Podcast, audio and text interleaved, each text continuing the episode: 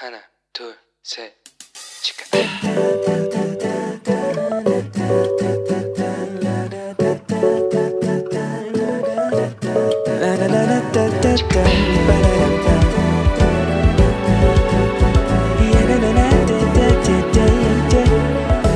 Here we go.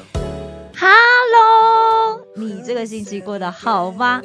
这星期大部分都是好天气耶，大家应该心情也都很好，对吧？其实我觉得韩国啊，一般到了十一月啊，就是这种很凉爽，然后太阳也还会温暖的天气。要不然等到真的冬天，我都觉得那太阳是骗人的。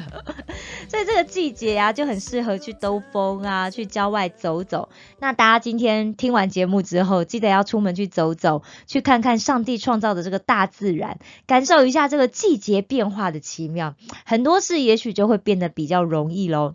好，我们今天一样要来聊一聊我们上次没有聊完的这个马太福音二十五章十四到三十节里面这个三号仆人的事情。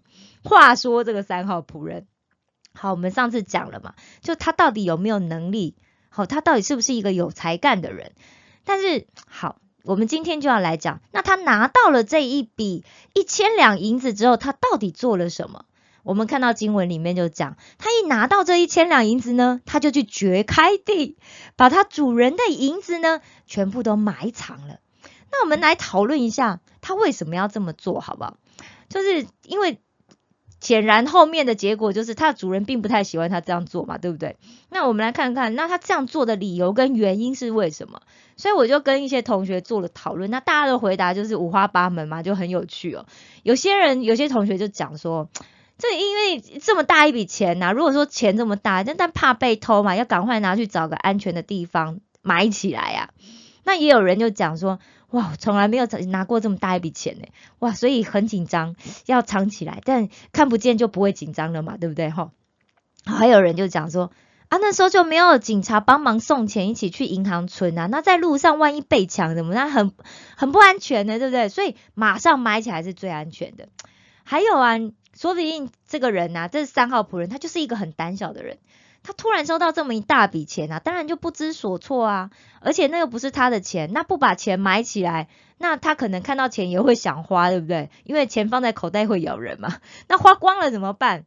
好，反正大家的意见啊，就是五花八门。但是同整来说，其实没有人觉得这个仆人的做法是错的，顶多就是保守了一点。那保守不是罪吧，对不对？而且其实像我们华人啊。东方人其实就蛮容易可以接受，就是把财宝埋在地里的逻辑。因为哥，我们可能去挖很多的古物啊，考古的时候，你就会发现，哎，很多人他其实也会把财宝埋在地里面。那如果我们再去看以前这个古代晋东文化，其实你也可以发现，因为当时战争很多嘛，所以如果把家里重要的财物啊埋在地里面，那万一战争的时候房子失火了，也不会被烧到。而且如果战争结束回到家乡的话，也可以把以前埋的这个财物拿出来用，其实是一种蛮实际的做法，对不对？其实没有什么不好啊，而且储蓄是美德啊，对不对？为什么不行？好，我们来看一下这个二十五章的前情提要呢，就在二十四章一开头啊。那二十四章讲了什么事呢？他就讲到了耶稣出了圣殿，然后上了橄榄山坐着，门徒啊就悄悄的来问耶稣说：“夫子，夫子，请告诉我们，什么时候圣殿会被毁？那你的降临跟世界的末了又有什么预兆呢？”其实耶稣在这里讲的、就是这个世界末了的时候，当所有人都要面对审判之后，哪一些人可以得到奖赏，哪一些人却要进到地火被惩罚，对吧？好，讲到这边，大家可能有点连不上线，我们再重新整理一下。我们用一个现代理财观念来看一下，把钱一千两银子埋在地里的这个行为，好不好？好，我们先讲，那我们基督徒到底要不要存钱，要不要储蓄？正常来说，我们有我们如果有收入，那我们的收入一定要大于支出嘛，对不对？要不然我们就入不敷出啦，会活不下去啊。所以，就算我们没有刻意储蓄，我们只要认真工作，银行的存款就一定会越来越多嘛。那而且，因为我们每个月一定不会花完所有的钱啊，刚刚讲了，花完就入不敷出啦，对不对？那如果你跟我讲，哎，可是 A 你我每个月都把钱花光光啊，一毛不剩。哎，各位不要把月光族当成是正常的，好吗？这一点都不正常，好不好？好，另外啊，所以储蓄啊又跟存款不太一样。英国有一个叫凯恩斯的这个经济学家，他是这样子来定义储蓄的。他说，储蓄就是收入超过被用于消费的部分。那所以说啊，储蓄就是我们每一个人资产的净值的增加，就是我存增加的部分。我突然不知道怎么跟大家解释哦。好，但是存款呢？存款可能只是指我们资产的一部分。那通常它就是指我们放在银行这个活期或者是定期储蓄的这个账户里面的存款哦。那或者是我们一个人一个人的全部财产啊。不好意思。好，那储蓄呢？又是代表一个持续发生的一种活动，也就是说，我们的手上这个现金流的一种变化。那存款呢？它是可以在任何一个时刻存在的一个事物，其实是关于现在你储存的这些物品的变化。所以这两个东西是不太一样的。但是储蓄其实又跟我们就会想说，诶，它是不是跟理财跟投资有关系呀？好，大家注意哦，确实储蓄跟投资是有密切关系的，只不过储蓄是一种消费者的行为，但是投资却是一个企业家的行为。就想说，为什么？哎，你为什么储蓄就是消费者，那投资就是企业家？好，因为啊。储蓄的行为其实跟你未来的这个消费决策其实是没有任何关系的。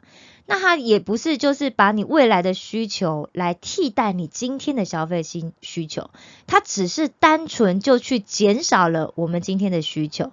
那储蓄呢，其实它代表就是我们有一种想要得到财富的欲望，也就是说我们有一种想要得到一个可以在任何时间消费任何物品的一个能力。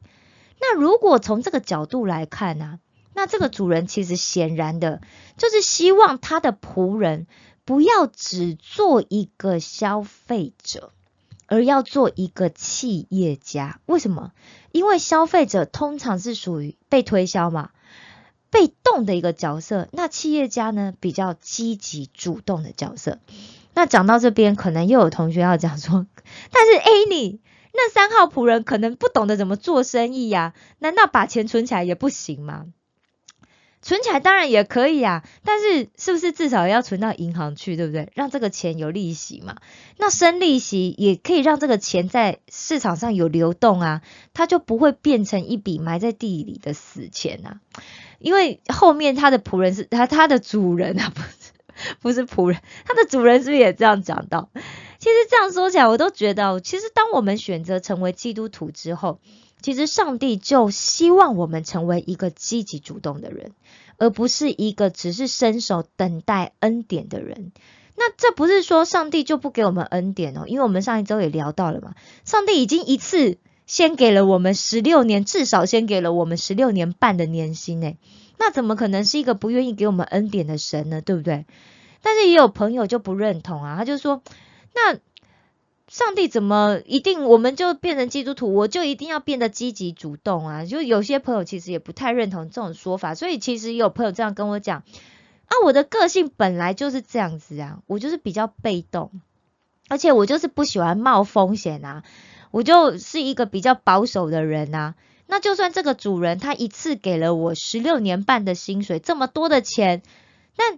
万一这个主人突然回来，我又不知道他什么时候回来，对不对？万一他突然回来，临时回来就突然跟我要钱怎么办？啊，我如果拿去投资钱又还没有办法回收，那怎么办？对不对？那我当然就是好好守住这些钱呐，我不要有损失就好啦。那也没有必要放到银行去呀，对不对？因为我只要能够守住原本这些钱就已经很不错了，对不对？为什么我还要拿去银行生利息？多麻烦，而且走在路上有风险呐，万一被抢怎么办？刚刚讲到对不对？多一事不如少一事啊。其实听完这些，我就我就你知道，我就很直觉，我就讲，那你为什么要选择做基督徒？应该要把你的受洗证书拿去退还给牧师嘛，退席呀，对不对？干嘛当基督徒？你不知道，其实当基督徒啊，很多真的很多时候就是我们就是要做我们原本不想要做的。我们不喜欢做的，因为大家想一想，当基督徒其实有很多规矩，诶，对不对？你看圣经里面讲了这么多的就是我们需要遵守的这些诫命啊，对不对？哎，大家就想说，哎哎，你你干嘛讲话这么呛啦？其实大家想一想啊，那我是这样讲了，就开玩笑嘛，对不对？但是我的朋友怎么可能真的把受洗证拿去退还给牧师？不可能嘛！如果我讲一句话，我朋友就听的话，那他就要比我更属灵才对啊！因为别人讲的话，他都马上照做，那上帝讲的话，是不是更应该要照着做啊？对不对？哎，可惜啊，我们都没有这么听话。好，其实我有有也有朋友这样跟我讲哦，那就是说信上帝就不可以有自己的想法了吗？我就不可以有自己的个性了吗？啊，我要保守，我原本就保守，我就不行做一个保守的人吗？那哪有这样啊？这不是很不自由吗？其实哦，当我们按着我们自由意识在过我们的人生的时候，各位，你真的有觉得得到自由了吗？你扪心自问，还是我们只是在为我们自己不愿意承担起上帝交付给我们的这个任务，我们在找一个借口？我们只是想跟人家抬杠而已。我们可能是担心自己，害怕自己做不好。我们也许拿去投资会失败，所以宁可把上帝交给我们去运用的这个我们的才干啊，就是这个大笔大笔的资本，我们就干脆埋在地里面，我就干脆不要用它。我们只是想要用我们的方式，有限度的去跟随上帝，而不是真的去努力去发挥上帝给予我们的才能，给予我们的能力。我们真的有百分之百的投入在我们被交付的这个使命跟任务上了吗？我们真的有在我们的工作上面去尽到我们的全心跟努力了吗？